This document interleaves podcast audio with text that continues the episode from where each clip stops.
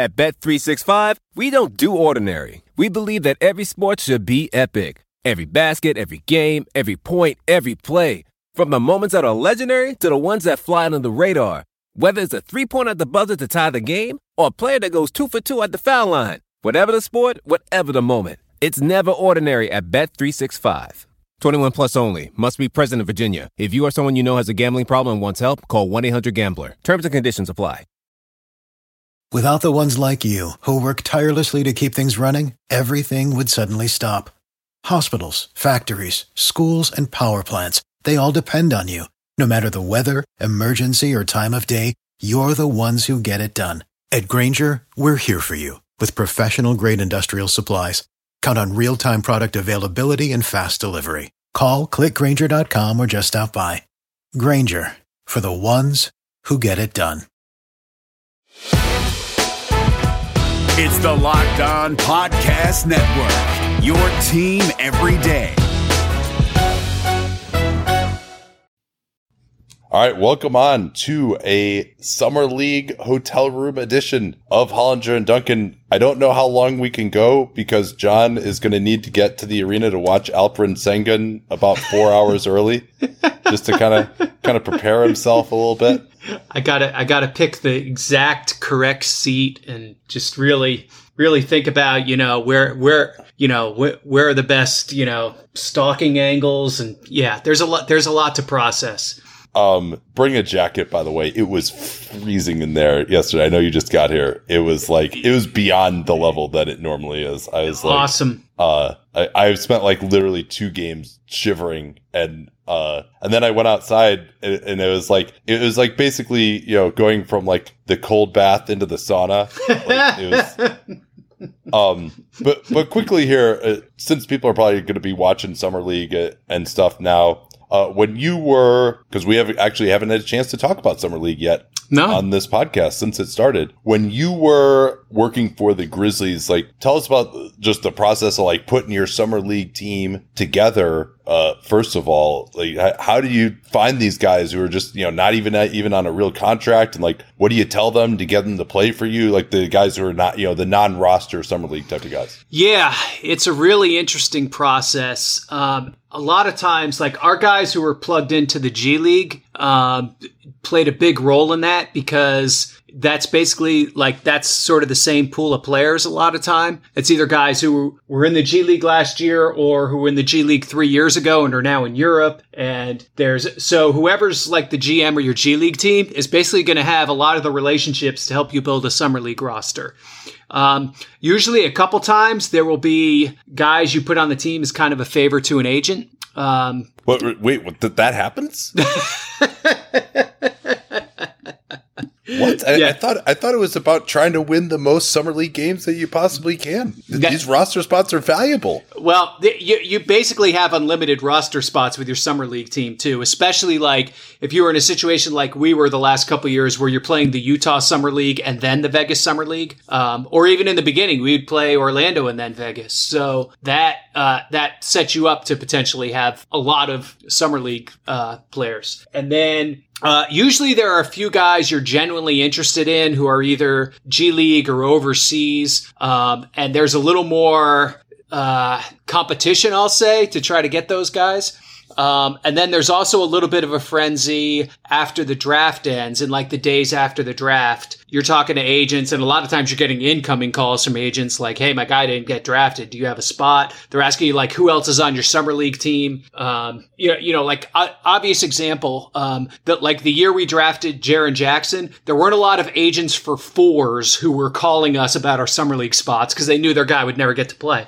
So uh, they, they're looking for like situations just to get their guys you know exposure. So it's uh it's a little a little hectic and because uh, because you're having to pull this all together very quickly have like a two day camp basically for your for your summer league team and then everybody flies out to vegas or salt lake or wherever you're playing. Yeah that's interesting. So uh, the conversations are kind of like you know all right what's because the agents basically are looking for an assurance that there's going to be some level of opportunity for their guys to showcase what they can do. That's the point yeah. of all this. Yeah exactly. Uh, until you get to some some guys, uh, you know, your top eight to 10 guys in the team will probably be built that way from guys you have actual rights to, your younger players, and then, and then guys you're genuinely interested in, and a couple guys who slip, maybe slip through the crack in the draft, or if you just have a hole on your summer league roster, like, oh, we have no fives here. And then, you know, you'll take a couple guys like that in. Then the back end is usually more like, favors or like guys who you know who maybe whose prospects aren't as great. J- Jaleel Cousins and the like. Yeah def- definitely more of that type of thing.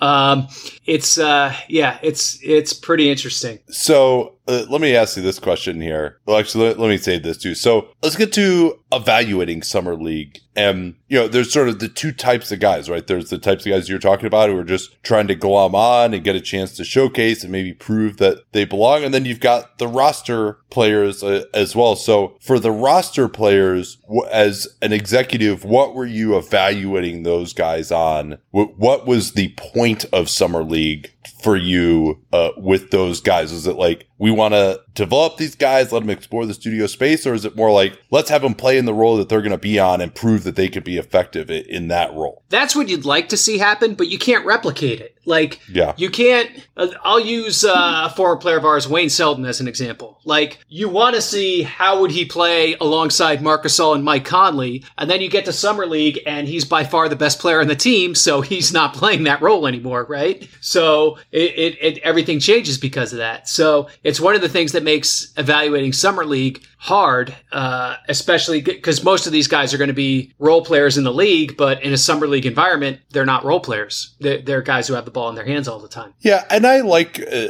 to me being able to see, you know, like Patrick Williams yesterday was a, a, great example, right? He goes six for twenty, starts off pretty well, then he mm-hmm. uh, took a bunch of bad jumpers. I I more heard about this. I haven't had a chance to watch the film on that particular game yet, but uh, you know, that's a chance to kind of all right. Let's see if there's something here, right? Like, are there flashes of him? We're gonna give him the ball over and over again. Like, can he beat his guy? Can he create separation? You know, does it just devolve into a bunch of long twos, right? Like Jonathan Isaac had a couple of summer leagues here where, you know, he was sort of the main featured piece. And it, was kind of clear, like, all right, this guy doesn't really have the ability to get by his man and like create a bunch of separation. And, you know, so you kind of think, cause especially like these more like toolsy wing types, like we've seen those guys like your Butlers and Kawhis mm-hmm. develop into being really good players, even like someone like Jerami Grant, for example, you know, and maybe those guys get there, you know, tend to develop later at 24, 25 or whatever. But you want to see, all right, let's give them a shot. Let's see if they have a, a chance to flash what they could do. And if it just ends up in a bunch of contested long twos and that's it, then you're kind of like, all right, you know, maybe you are three and D is more what your ceiling is here. Yeah. Yeah. I mean, it's a chance to see them in different environments. It's a chance to,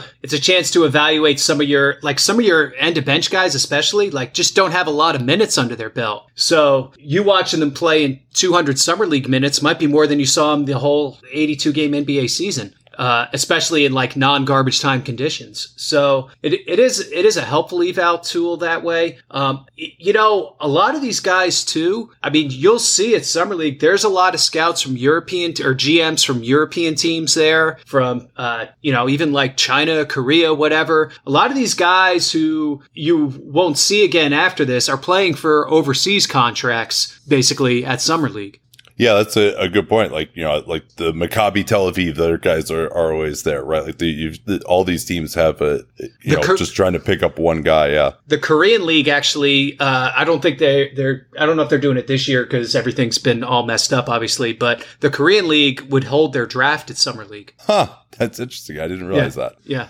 Um, and, and, then I guess, you know, you also kind of run up against the same thing of like, all right, what role is this guy playing when you're trying to bring in these end of the roster guys? Cause again, like you're not looking for like being able to score 25 points a game in summer league. Okay. Maybe that indicates that you've got some athleticism, you've got some skills, but it's rare that you're going to want to bring that guy in to be a big scorer on your team. Like you, you know, your Jonathan Gibsons, right? Like that, yeah. those guys, okay, maybe you throw them in, like we can sort of uh, give him this like DH role for a, a, few minutes a game, throw him in in the Jannero Pargo role, see if he can get hot. But generally, like those aren't the best guys that you're looking for. So, you know, it's not necessarily, oh, this guy averaged 25 a game. He made all summer league. Like now he's going to be on our team. There's still guys who are maybe more likely to play a role coming Yeah, the the biggest error everyone makes with summer league is fawning over these like six foot one shoot first guards because like summer league is set up for those guys to be awesome. Like there's there's not a lot of structure, right? And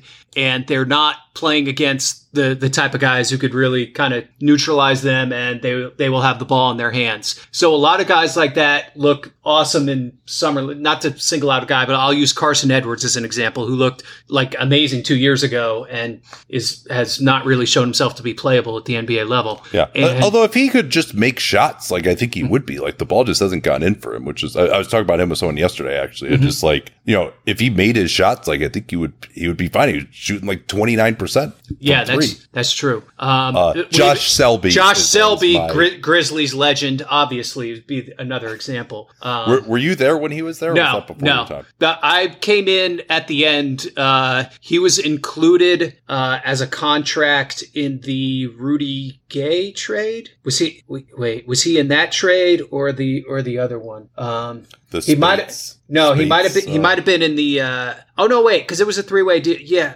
Oh, you're right. He might have been in the Speights deal actually. Huh. It was one. It was one or the other. Um. Anyway. Um. Yeah, my my wife always wonders why I can like you know never remember to like take the garbage cans out to the street on on Thursday night, but I remember this bullshit. Yeah. I'm in the same boat. I'm in the, the- same boat. the three million dollar like luxury tax avoidance trade Yeah. by the Grizz in 2013. Yeah. Uh, I remember that, but I will not remember to vacuum the stairs. Yeah. Um, so I, I'll be honest with you. Actually, I probably enjoy watching most summer league games more than just your average regular season NBA game, just because I'm learning more uh, and seeing guys for the first. I mean, obviously, you know, if it's between the eight minute or, or two minutes left in the first and six minutes left in the in the second, when there's just nobody out there, like that's miserable. But just to like you know see Cade Cunningham versus Jalen Green uh, tonight, or Yeah. Evan Mobley versus Jalen Green the other day. Like that's more exciting to me just because I I'm you know my prior is like so limited at that point and like want to see these guys out there in person after like I evaluated their draft tape and stuff so like obviously it's higher level basketball during the regular season but if you're just like trying to learn something about guys like I think it's fascinating Uh, I I agree. I always kind of enjoyed watching uh, the summer league games. It's uh, you you can get to a point where you've seen so many of them that you're just catatonic. Uh, but yeah it it it is it is really neat because it, it's like you said, you're seeing different guys and in different environments. So it it feels al- almost like a like almost like an overseas scouting trip almost, except you're you're not going overseas. So uh, it's it's kind of neat that way. there is something special about your physical state of just what like staying out, drinking beers until two in the morning. In my case, going to the Caesars buffet and Lotus, Lotus of Siam and Mian, this awesome Asian noodle place, you know, shoveling food in my mouth every meal, shuttling back and forth between 45 degrees Fahrenheit in the, in the gym and 110 outside, realizing that you've been sitting in the same seat for six straight hours. That's like totally cramped for, for my frame. Uh, and then like also, but you also get amazing sleep because like the blackout curtains in your hotel room. So there's just something special about my physical state after a few days in Las Vegas that it's just, you, you can't, you can't get it anywhere else.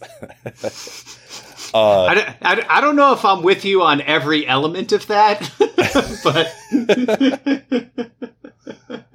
but it is. I mean, it is such a unique experience here between the the heat, the casinos, kind of the the schedule you adopt while you're here. It's it's it's definitely it's definitely its own special time zone. Like yeah, there's, exactly. There's no question about that yesterday. Pelton Yeah. was saying that yesterday. He's like, Because he's a, yeah, because you guys are on Pacific time too, and it's still just like different. Yeah. Yeah, I mean, because it's just like nothing. Although actually, this podcast started pretty early, but uh, nothing really starts before 11 a.m. So it's basically like just treat me like I'm in Hawaii, right? Like, and I, Yeah. and I'm just, uh, and, and I'm not the the earliest riser in the world uh, anyway. Uh, but so last thing here before we talk about the the off season, do you have like any just favorite summer leaguers who are just you know sort of like the quintessential summer league players that, that come to mind for you? Uh, I mean, I guess when I was with, you know, obviously I would watch all of our own summer league games. Um, so what, like Wayne Selden had that one summer league where he was just awesome for us, right? So that's the one that always stands out for me. Um, it, uh, I, you mean I, have got a, I've got a few. you mean quit, you- quintessential summer league, like just a just like a random who is that guy? Um, Yeah, uh, yeah. Or when I we mean, had uh, yeah. when we had Keith Stefik on our summer league team, who had played in Luxembourg the year before, like people were coming up to us like, "Who the hell is that guy?" that, that that that that's probably the one that was like the deepest cut. Did did uh, hey that that league produces some talent? Didn't Alfonzo McKinnie also play in the the, the Luxembourgian league? is, that, is that how I, I have no idea how you even talk about something Lu- from Lux Luxembourgeois is, is that Yeah. how you say it? I don't know. We're just gonna make something up.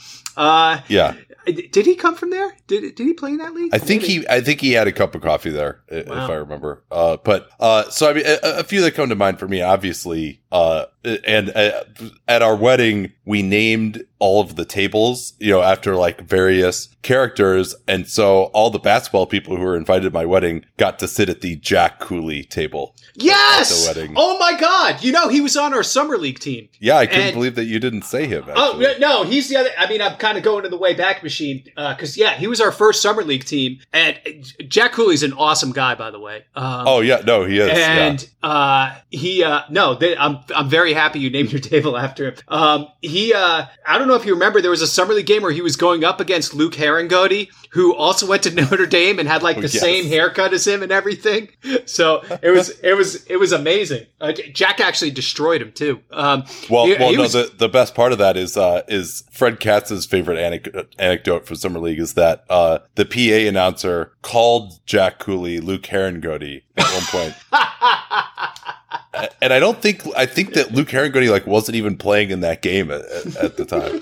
Um, so, so I've got another one for you too. Oh, oh when you were saying that Jack destroys Luke Luke yeah, yeah, yeah, he did. It was a momentous occasion for Notre Dame fans. Um, yeah, we also had yesterday sitting next to us were uh, this group of guys that I thought were like Orlando Magic fans, Mhm. but it turned out that they were uh, temporary Orlando Magic fans. If you know they- th- that type of Las Vegas fan, Uh-huh. um, were, they, were, were they Janis Timma fans? uh, yeah, Har- Harper said uh, uh, that uh, if Janis keeps playing this way, he could be uh, uh, all summer league first teamer. Which uh, He also I- I called to him- move after that. He also called him Giannis Antima Antetokounmpo. Uh, yeah, Janis Timma. I know he's another favorite of yours, right? You guys drafted him. We in, like, drafted the him. 50s one year, right? We drafted him with the last pick in the draft, 60th pick. Yeah. My first year there, I did multiple trips to Latvia to check in on him, and uh, we actually ended up trading his rights to get Matt Barnes for a year, who we probably wouldn't have made the playoffs without. So that pick paid off for us. But Gia- Janis has turned to a like a you know quality overseas player. He, he was pretty good yesterday, right? Uh, his haircut is he's got like this like super blonde uh, haircut actually. But uh, so yeah. So anyway, these guys were uh had the magic plus three or or uh, mi- minus three, and Oh, okay. uh, and it goes into OT, and then of course. uh, They're up by four. Airballed three pointer gets put in by Jonathan Kuminga with 0.2 seconds left to lose him their bet, which I thought was I thought was richly deserved because these assholes were like annoying the shit out of me, like sitting next to the media section, just screaming every every single possession. Uh, so that was they got their just desserts. Um, nice. so so the other one that came to mind for me is uh Jeff Ledbetter, who's like this like white shooter guy. With Oh my god! No, we had okay. So our G League guys, like, we had a running thing about Jeff Ledbetter for years because Oh, yeah? the the first time he played against our our G League team in in Des Moines, he checks into a game and we're like, "Who the hell is this guy?" Like, pfft, you know, and he just starts wrecking us, right? like, like he was a pretty good G League player, you know. We're like, "Holy crap!" Okay. I, I mean, he was he was uh, I think he was maybe like 32 or something. Like he's definitely he, he was out there for some team. You know, the Spurs for a while. But now I don't know if he's playing this year. But he's now been replaced by this guy named Spencer Littleson, who looks exactly like him. Who's uh, like same exact game as Jeff Ledbetter uh, as well. I think he's on he's on the Pistons uh summer league team. So you'll All right. you'll, you'll get a look at him tonight in the the uh, the Cade Jalen Bowl. exciting, exciting. All right. So I'm about to go on a month long trip, And I was thinking, man, I'm really to miss my regular Theragun. But oh, wait a minute. I have the Theragun Mini as well. That's uh, my wife's that she's bringing. We're going to share it. She actually prefers the Mini to the regular Theragun. In fact, it's a little bit less expensive, but you can bring it with you anywhere. It's, it's fantastic. And Theragun, if you don't know what it is, it's a handheld percussive therapy device that releases your deepest muscle tension. I swear by it. It seems like whenever I have these adhesions, whether it's my calf, I had one in my shoulder that was really preventing me from like kind of letting loose on a shoulder press. And I worked on it, did a few treatments, and it was good as new. And now I can go hard on shoulder press again, use it on my glutes, my lower back, when that gets sore. And it's not just me. Theragun is also trusted by 250 professional sports teams like Real Madrid, plus elite athletes like Paul George, DeAndre Hopkins, Maria Sharapova, hundreds of thousands of customers, and of course, me. Try Theragun for 30 days starting at only $199. Go to therabody.com slash PER, John invented PER, right now and get your Gen 4 Theragun today. That's therabody.com slash PER, therabody.com slash PER. Don't go to a chain store for your auto parts. There's no reason to spend 30, 50, even 100% more for the same parts from a chain store or a car dealership. Instead, go to Rock Auto and save time and money. For example, a Honda Odyssey fuel pump, 353 bucks from a chain store, 216 from Rock Auto. And Rock Auto is a family business serving do-it-yourselfers now for over 20 years. Yes, the dot-com era is over 20 years old now. They've got everything you need, brake parts, tail lamps, motor oil, even new carpet. Go to rockauto.com right now, see all the parts available for your car and truck right locked on in their How Did You Hear About Us box so they know that we sent you. Amazing selection, reliably low prices, all the parts your car will ever need. rockauto.com. But alas, we, we must move on uh, to yeah. weightier matters. And I guess uh, where I wanted to start here, you know, obviously we're, we had to take last week off due to personal reasons, but uh, so we haven't had a chance to talk about any of this stuff yet. I've obviously been, been reading your stuff, but uh, you, you and I are both pretty low on the DeRozan thing for, for the Bulls. We don't need it. It's all been rehashed probably at this point. But what are your thoughts on on like how that came together? Like, you think it was like always going to happen? Was this thing about Demar's going to meet with the Clippers? Was that like kind of used as leverage to get the deal over the finish line? Because like one of my theories was maybe this was like largely agreed to at the start, and the Bulls kind of just misread where the market was going, mm-hmm. as opposed, and so that maybe this focus on like, well, hey, no one else could have given him anything. Uh, you know, I mean, it's not misplaced, I guess, because it was still an insane contract to agree to even at the start of free agency, but that they kind of just had to like follow through on what they said they were going to do.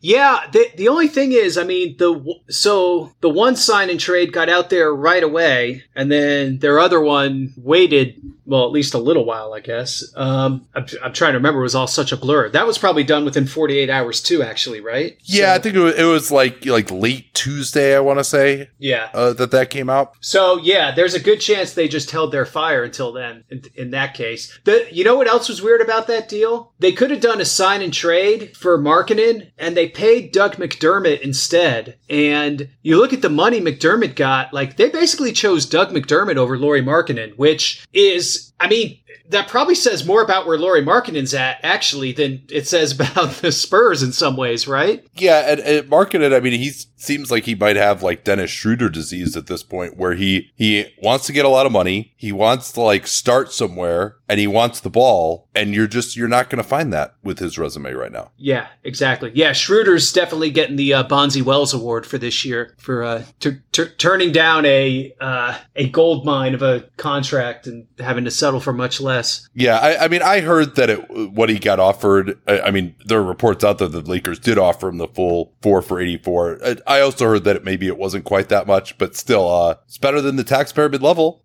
Yeah, exactly, exactly, and that's probably. I mean, that's probably what he's looking at, at this point. There's just not a lot of money out there. There's not a lot of players or roster spots even out there. Yeah, I mean that's the problem is that not only is he not getting paid, but he's not I don't know that he has a guaranteed role anywhere where he can work back to getting, you know, starter level of money. Yeah, ex- exactly. It's it's going to be it's going to be a, re- a challenge for him even on a even on a 1-year deal to get to get a situation that could help him get paid next year. Uh, I mean, Boston, it does seem is probably his best opportunity because, like, okay, it's Marcus Smart who's kind of a two, and they probably would prefer to play him at two at times. And then you know, it's like Payton Pritchard or whatever. Like, you can you you can see him moving to the front of that line a little more easily, maybe there. uh, and he'll get Yeah. to play in playoff games and stuff. So, but yeah, he's in a he's in a really difficult spot in terms of getting paid. Um, anything else that really like kind of stood out for you, like contracts you really like? Uh, well, actually, here let's finish up since you brought up McDermott. Like, wh- what did Doug McDermott do to double his salary over the last three years? Yeah, I I kind of with you on that. Like I think he has some value as like a three four, but I I see him more as a six man type, and he's at an age where he's he's not going to be any better than what he's been. Um, he's a guy too in San Antonio. I worry he's going to end up taking a ton of twos because that was kind of the thing he was doing earlier in his career. So I I wonder if he's going to revert to back to that there a little bit just because of how the the Spurs tend to play. So yeah, I didn't I didn't really love that deal. I mean, shooters definitely got paid this year. I mean, the Gary Trent deal was another one that was like, okay, really? I mean, you're going three for 50. It was slightly less than originally per- reported, but still, you're going guaranteed money. You're going three for 52 with a third year player option. Like, you, where's the upside in that deal, right? Like, is he, if, unless he becomes an all star by the second season of that contract, you're at best going to break even. Yeah, I think uh, other than centers, you know, there is this feeling that shooting guard is like this position where there isn't a lot of depth, and that might be true. But I also think that like, you know, paying eight, like 18 million a year is kind of just what starting shooting guards get paid, right? Like that's Powell, Tim Hardaway Jr., Trent. I mean, Trent at least is younger. So, Yeah. and, but I, yeah, I, I don't, I mean, he could maybe like create some long twos for you. He's never going to get to the basket. And, you know, I think he could be better defensively than your, uh, say Tim Hardaway Jr. Uh, type of guy, or, maybe even like a Fournier. So, I mean, I guess I was just like, hey, you're a starting shooting guard. This is how much you get paid. But I mean, to also get the player option uh, at that point, that was a little, and maybe, maybe the thought was they didn't want to go four years for him. And so the compromise was, okay, if you're only going to go three, then give me the player option. Maybe that's it. But yeah, I mean, great job by Clutch Sports though, to not sign an extension with Portland and play the market. He got Yeah. more years and a player or, or more money and a player option over three years than he, they could have offered him over four. Yeah, and he'll be an unrestricted free agent at like age 24 with what looks to be a much higher cap, too. Yeah, that's uh, that's going to be interesting to see where, where that goes. Uh, yeah, I mean, they're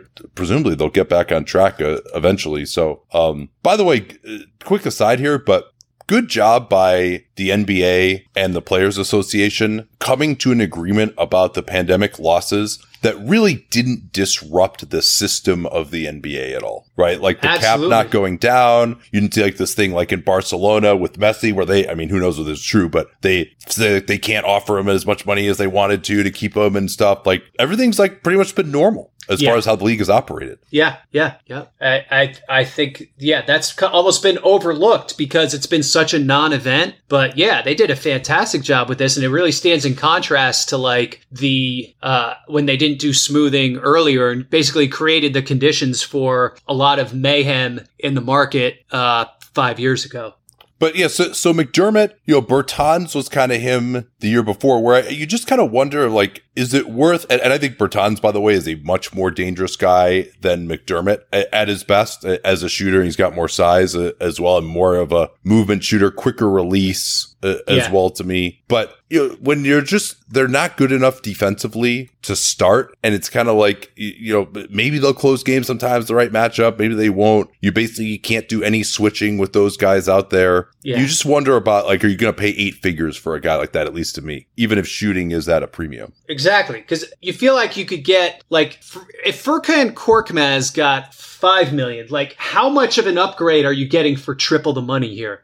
Yeah, so isn't McDermott like 29 already too? Yeah, that's what I mean. Yeah, you're not capturing any upside here. Yeah, Yeah. he is what These he shooters is. seem to age a little bit. You know, they kind of, especially like kind of these slower shooters. You know, JJ Redick was like this too, where they kind of seem to age a little bit better. Like it takes them maybe longer to come into their own, but then they hold on to their value maybe a little bit longer as time goes on. But, um, so here's one that really surprised me. I was shocked that Cameron Payne got as little as he did.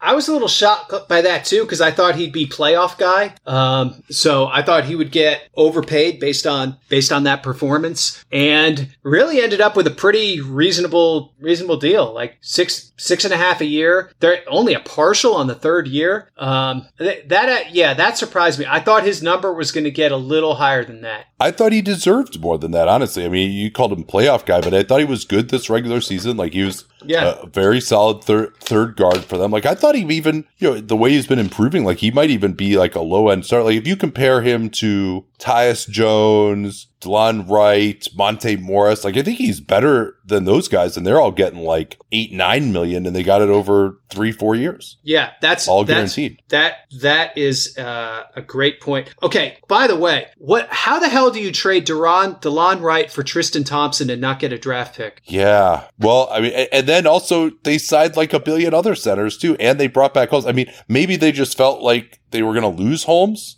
Maybe that's what it was insurance for that, but they didn't. Yeah, and like, and th- I mean, I don't know. I guess I feel like you can always come up with a center, uh, but I, I mean, it's the same thing I thought a year ago, and I think, I think history will judge me well on that. That these teams were using their full mid level for centers they didn't really need, and most of those guys ended up not really playing that much, especially in the playoffs. Yeah, and or getting dumped immediately afterwards. Fa- Favors and, and Thompson, uh, as as you pointed out, i- Yeah. in uh, for for the Athletic. So during the playoffs, I'd be done recording at like 12:30, 1 o'clock in the morning, and I couldn't go to sleep right away.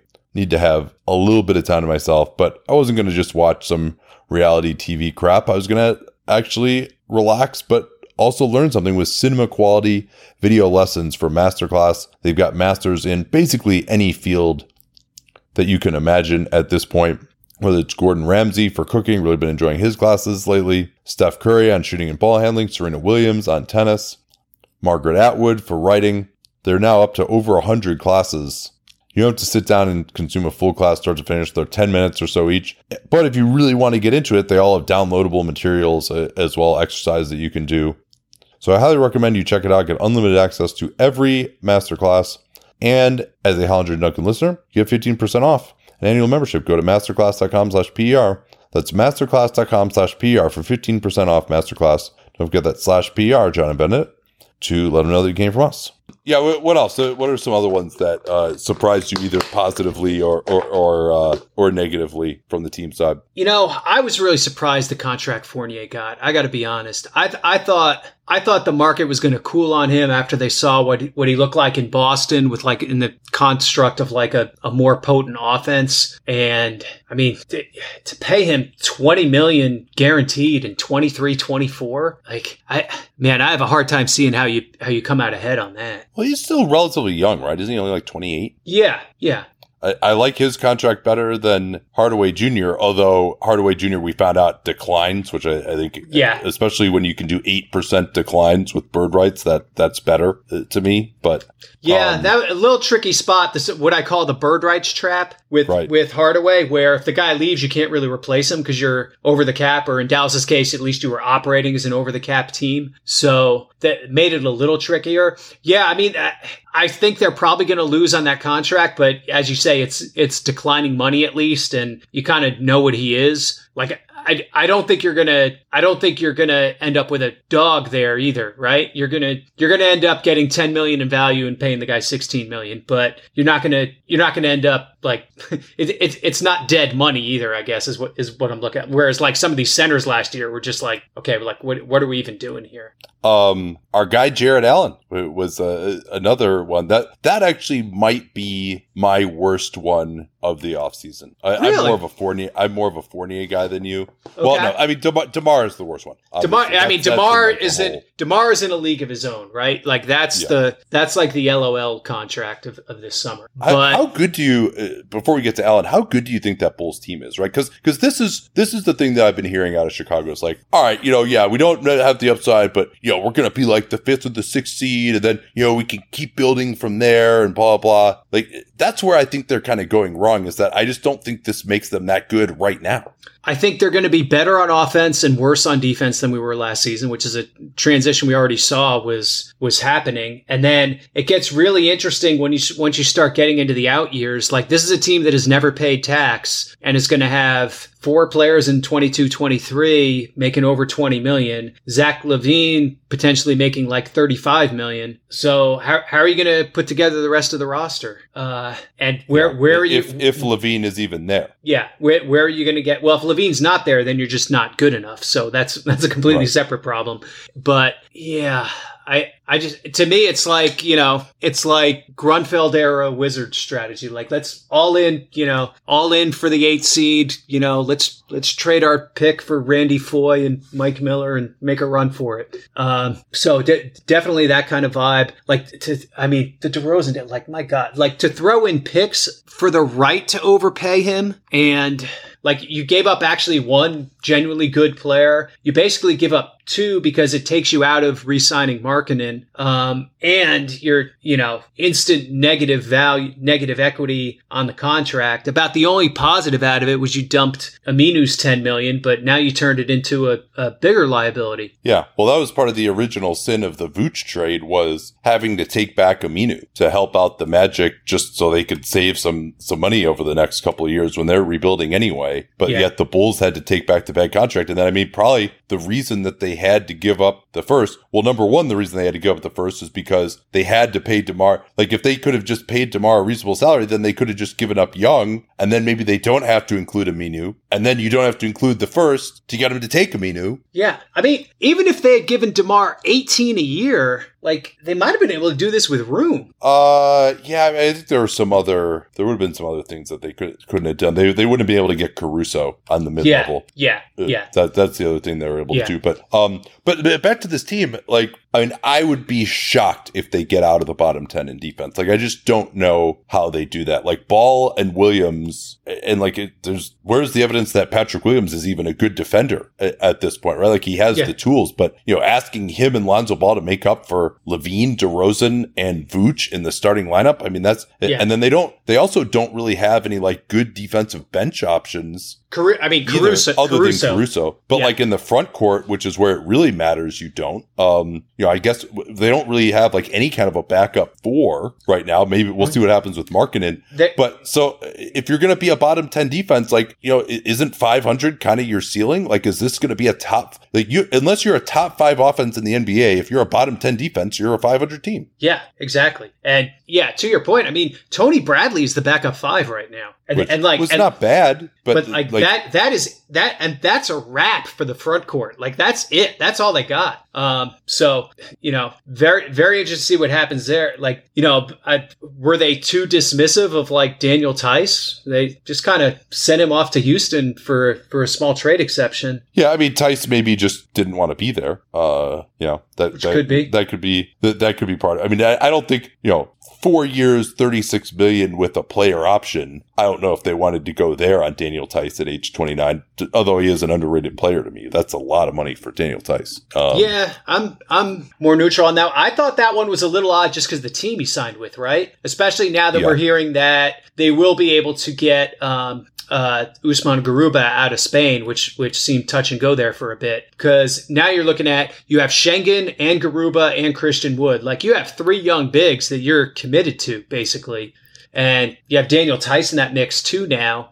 And this is a team that was kind of like to play small in the past, so I, de- definitely a different different look there. Certainly, Yeah, I mean, maybe there's a thought that they just need some more good players. They need to make some of these young guys earn it, which they didn't have to last year, or that they could just move on from Theis. Although Theis, it just, it doesn't seem like his value was that. I mean, Daniel Theis, like this is always an interesting thing, right? And, and I think some, some of these guys uh, who, what they get traded for can be instructive. Other times not like, you know, Fournier got traded into a trade exception for a couple of seconds, right? Yeah. So that kind of made you think maybe his market wasn't going to be that good if that's all that was out there for him uh, in terms of uh, a deal. But then, you know, it took one team, the Knicks, right? Uh, and Theis, he got dumped for basically nothing by the, the Celtics. Uh, Yeah. And then he played better with the Bulls, uh, I guess. Uh, but you see Schroeder. All right, you know, maybe you're not an $84 million player if all it took to get you was the 29th pick in the draft. BetOnline is the fastest and easiest way to bet on all your sports action. Baseball season's in full swing. You can track all the action at BetOnline. Get the latest news, odds, and info for all your sporting needs, including MLB, NBA, NHL, and your UFC MMA action. Head to the website or use your mobile device to sign up today and receive your 50% welcome bonus on your first deposit. BetOnline, your online sportsbook experts. Don't forget that promo code locked on to get your 50% welcome bonus. Wouldn't it be great if there were a pocket sized guide that could help you sleep, focus, act, or just be better? There is, and if you have 10 minutes, Headspace can change your life. It's your daily dose of mindfulness in the form of guided meditations in an easy to use app. Whatever the situation, Headspace can really help you feel better. They've got a three minute SOS meditation if you're feeling overwhelmed. Need some help falling asleep. They've got wind down sessions. For parents, Headspace even has morning meditations you can do with your kids. They have 600,000 five star reviews, over 60 million downloads, 25 published studies on its benefits. You deserve to feel happier, and Headspace is meditation made simple. Go to headspace.com slash MBA. That's headspace.com slash MBA for a free one month trial with access to Headspace's full library of meditations for every situation. This is the best deal offered right now. Head to headspace.com slash MBA today. I mean, how about that trade, huh? Giving up Danny Green and a first to turn it into Schroeder. What do you What do you think of what the Lakers did? By the way, have we not talked since the Westbrook thing? Uh, not sure we did. Not sure we did. I I love what the Wizards have done. I mean, they basically got turned Russell Westbrook into five players and kind of really really turned their turned their ship in such a way that they have the flexibility to do other things now. And, you know, who knows what it'll portend for, for Beal, but they basically, they basically have effectively dumped John Wall, which is unbelievable, right? Unbelievable.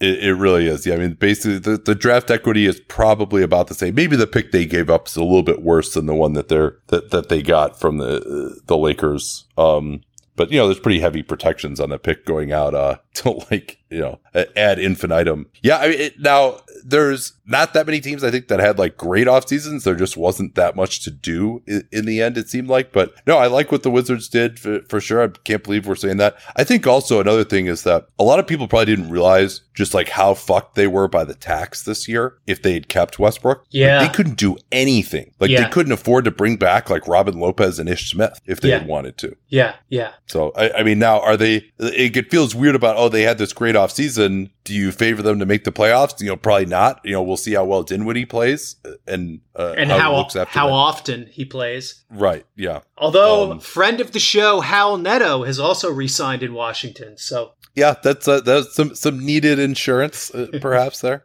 But uh, yeah, so I mean, it, but so, talking about Washington, but I, I, think they were actually poised to take like a major step back. I agree. Um, and actually, the Knicks, who also I kind of liked their offseason once it came out that they had a bunch of non guarantees on the end or team options on the end of some of these deals. Um, other than Fournier, that they only go out two years, so that I feel much better about their offseason. But again, they're sort of in the situation where I think if they'd stood pat, they would have taken a major step back. Whereas now, I think they'll at least be kind of in the mix to be a, you know, maybe an upside of getting to where they were last year in the conference, but probably more kind of six seed, seventh seed, eighth seed. Yeah. But even, even that, I think they might have taken a step back below there potentially. Yeah, I, I agree with that. I mean, I think they were a little too enthusiastic about re signing their own guys when they, there weren't really cap reasons to necessarily do that other than Derrick Rose. Uh, and so I, like I thought they were too wedded to just getting the band back together rather than really thinking about maybe, you know, is there a real difference between having Nerlens Noel on this deal versus having another center on a one year deal and giving us more flexibility? The the real the real bet here that I see with the Knicks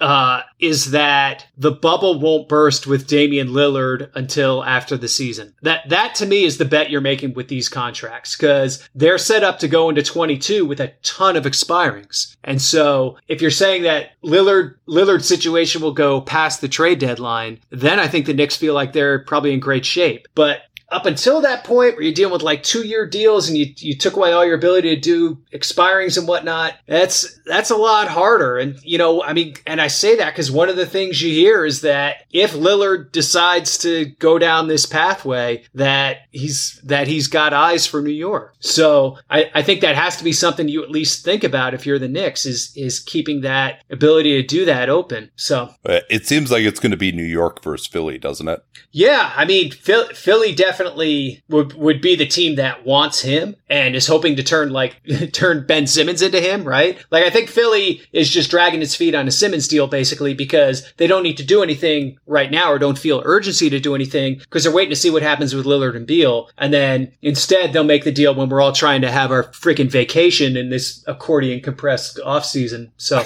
Not that I'm bitter about that or anything, but yeah, yeah the the Kyrie trade was the one that was in 2017. That was the one I remember. Danny uh, was like on a train in Iowa when when that happened. Uh, I don't know if you remember uh, uh, Brian Windhorst like d- tweeting that it was like now morning in Italy and he'd spent all night covering the trade, and, and, and his wife was researching divorce lawyers. And anyway, Yeah. a a humorous moment if you're on the media side, but uh, yeah. So hope, hopefully that doesn't happen for our sake, but I think that's, Um, that probably will.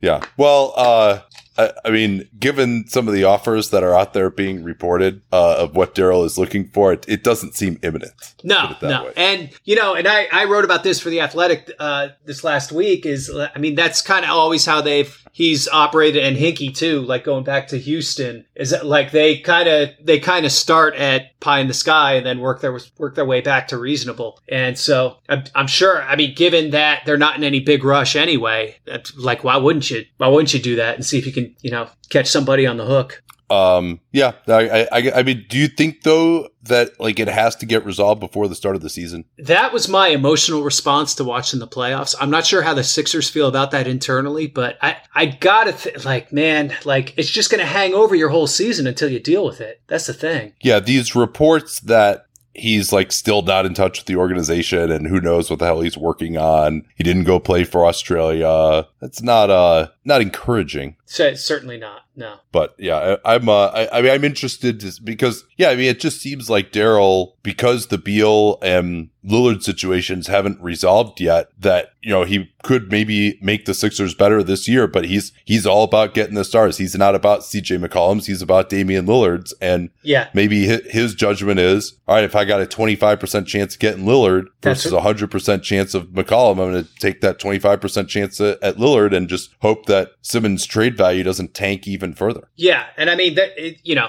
the the fact that they don't have any games in the next three months is is probably you know you feel pretty good about his trade value not changing. So, and I do think there are teams that are interested in Simmons too. I mean, I think there's enough smoke to the idea that there are some teams who have put feelers out, and I'm sure their their idea of a fair price is very different than what the Sixers have asked for thus far. But I feel like if you if you're Philadelphia, you kind of know you have some some backup plans if Plan A doesn't work. Yeah, I I mean, personally, as of right now, I see Ben Simmons as a bad contract. I, I've always been lower on him th- than everybody, but uh, that's kind of how I see it right now. But obviously, they are. Uh, it, it, you know, the point was made, I think, by Kevin Pelton that you know guys this young with All Star appearances don't become available. Like you know, like Yeah. Kyrie Irving is really the last guy, and even he only had two years left on his deal at that Yeah. point. So like this is kind of an unprecedented situation, but I don't see Ben Simmons as an All Star caliber player. Like I know what the voters said, but that's uh, th- there's a difference between that and what we saw in the playoffs last year. the the fit issue is just so hard with him. And I, like you need the exact correct roster construction around him. I think that's what makes it really challenging where you know there's there's some other guys who like maybe in terms of statistical production their value isn't that different but just you can put them on any team and it will still fit. And you don't feel that way with simmons. Like it has to be just the right combination of other talents around him. Well, and it's one thing if you're Zion or Giannis, where you feel like, all right, if we put the spacing around this guy and give him the ball, he's going to be unstoppable. He's going to draw double teams. He's going to be relentless attacking the rim. And, you know, there's three teams in the league that have someone who can deal with this guy one on one. And that can be the foundation of our offense. And Ben Simmons, despite the fact that he's, you know, has maybe close to similar physical gifts as those guys, he's just not that guy. He doesn't Yeah. attack the basket like that. He's scared to get fouled. He's not that level of finisher.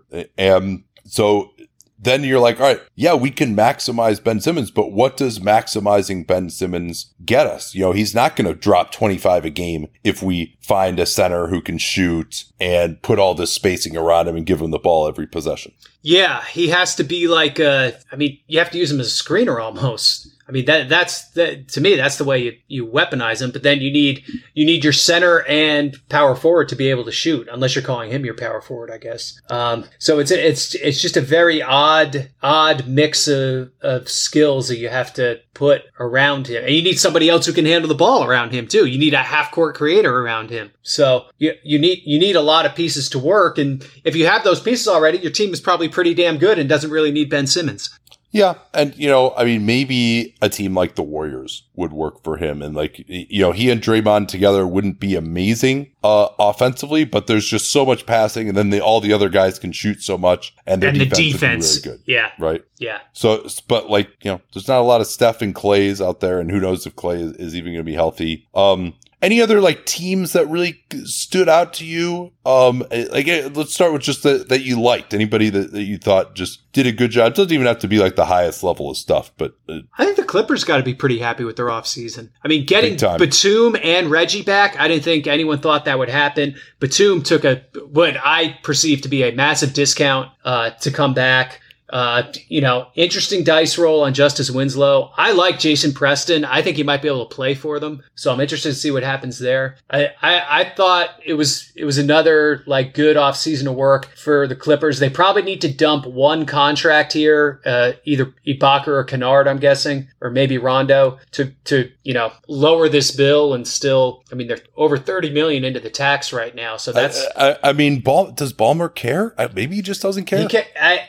I think he cares enough that the marginal 30 million for a guy who won't play at all probably matters to him. So uh, I, I think I think that's the point where he does actually care a little bit. Oh, uh, can I run a little? I don't know if this qualifies as a conspiracy theory past you, but you know, Kawhi Leonard still has not actually signed a contract. Yes. What what do you think's going on there?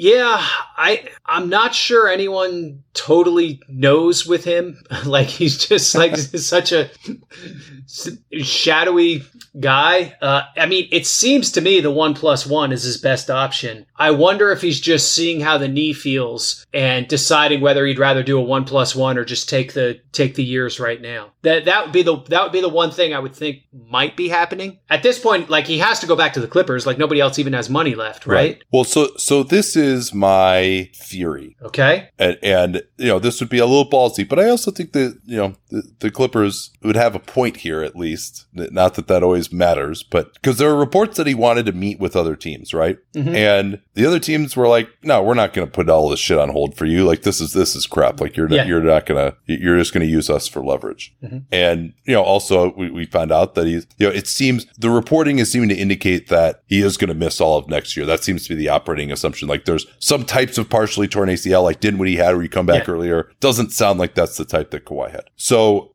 we'll assume he's not going to play it all next year. So he's opted out. I think he probably wanted to get a one plus one, and perhaps he was going to use these other meetings with teams as leverage to get that. Mhm. However, he no longer has those meetings. He has to go back to the Clippers. He is now committed to come back to the Clippers, but they haven't signed a contract yet. He was, you know, palling around with everyone at, at Summer League yesterday. Yeah. So maybe he wants the one plus one, and they're like, uh, no, we're not going to just pay you to re- rehab for an entire year, and we could potentially lose you. Like we we want you to commit to at least another year. If we're going to just pay you to not play it all for a year, you got to give us at least one year of commitment where you're actually going to play. and do a two plus one basically, Yeah. or actually- or or, yeah. or go or go whole hog and sign up for the five years right now.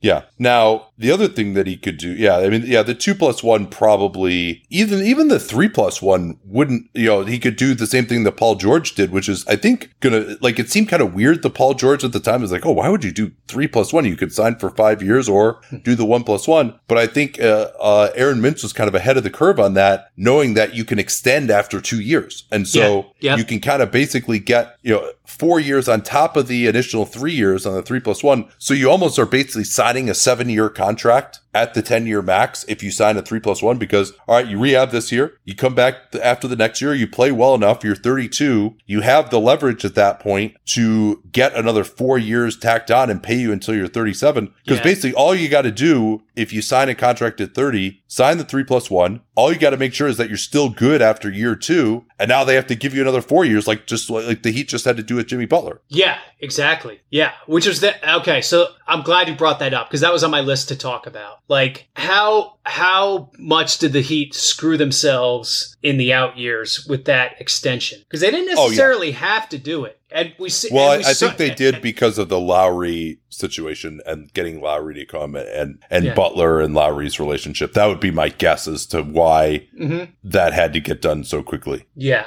But I mean, you're really going all in on old now when you have, you know, in 23 24, you have $75 million committed to Jimmy Butler and Kyle Lowry. And you're, Yeah. you know, you're, you're, you're over the cap with four players that year. Pat, Pat Riley is 75 years old, by the way. That's uh That seems to be a relevant uh, piece of that. Uh, although although I will say thing. I said that he was 71 years old in 2017 when he signed all those those contracts and then they made the finals 3 years later. So uh, that uh, that joke maybe was undeserved and maybe it will be this time too. how much better do you think they made themselves this year? Uh they're in the mix. It just it, it all goes back to what you think. You know, who's the real Miami? Is it 2020 or 2021? Is is the real Jimmy Butler and Bam Adebayo 2020 or 2021 in the playoffs against the Bucks?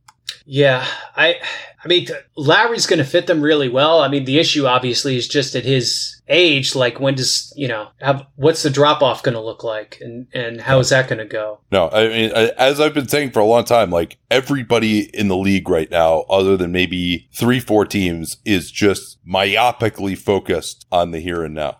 Yeah, it's really crazy, right? And It, it's becoming like football almost at this point, but also Yeah. without really a super team other than the Nets. Like there's a little bit more kind of football like parody. And I'm sure the Hawks and the Suns stories are making people think like, oh yeah, well that could be us uh, as well. You know, we could be the 99 Rams, uh, but, but for basketball, but it, it I, I still think last year is a little bit of an aberration. I wouldn't want to make, you know, believe that this is the new normal quite yet. We'll see. I I agree with that. Although I would say the Western Conference to me seems wide open. Like the East still to me is like that. Brooklyn is the best team, fully loaded. Clearly, I mean, setting aside they got, I mean, they got freaking Patty Mills. Like, come on. Um, like f- a fully fully loaded Brooklyn team. I think, uh, regardless of how they defend, it almost doesn't matter because and and I mean, we saw even in the Olympics, like KD man just looks so good.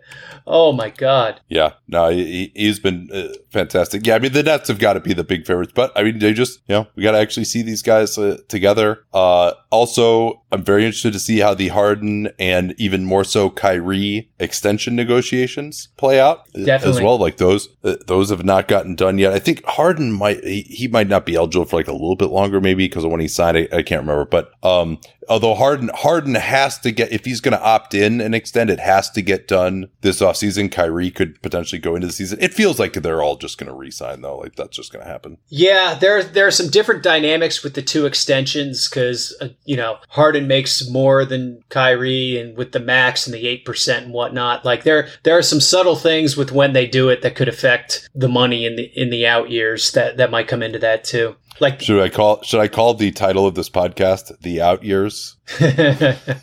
it's really it's really the story of free agency to me is that so many of these really good but older players got money or got extensions and it's just when is the other shoe going to drop on these guys you know how do, how do you feel about paying 55 million dollars to Steph Curry in 2026 right like what Yeah. what is that going to look like and Oh no, it's it's actually uh, 59 million. Oh. just just so we get it right. oh my goodness okay my bad But but that said, I mean that's one where number one, like he's still playing at like a top five player level, and number two, he's gonna retire there as a franchise le- legend. Like there's there's value in that in the way that I don't think there is for like Jimmy Butler with the Heat, Yeah. for example. Um, but all right, I think we can wrap it up here. This is a, a fun little yarn, Mm-hmm. uh, and uh, I will see you in the gym in, in about uh maybe two hours or so, my friend. awesome look looking forward to it At Bet365, we don't do ordinary. We believe that every sport should be epic. Every basket, every game, every point, every play. From the moments that are legendary to the ones that fly under the radar. Whether it's a three pointer at the buzzer to tie the game or a player that goes two for two at the foul line. Whatever the sport, whatever the moment. It's never ordinary at Bet365. 21 plus only. Must be present in Virginia. If you or someone you know has a gambling problem and wants help, call 1 800 Gambler. Terms and conditions apply. The legends are true. Overwhelming power! The sauce of destiny. Yes! The most legendary sauce has arrived as McDonald's transforms into the anime world of WcDonald's. The greatest flavors unite in all new savory chili McDonald's sauce to make your 10-piece Wick Nuggets, fries, and Sprite ultra powerful. Unlock manga comics with every meal and sit down for a new anime short every week only at WcDonald's. Ba-da-ba-ba-ba, go! At participating in McDonald's for a limited time while supplies last.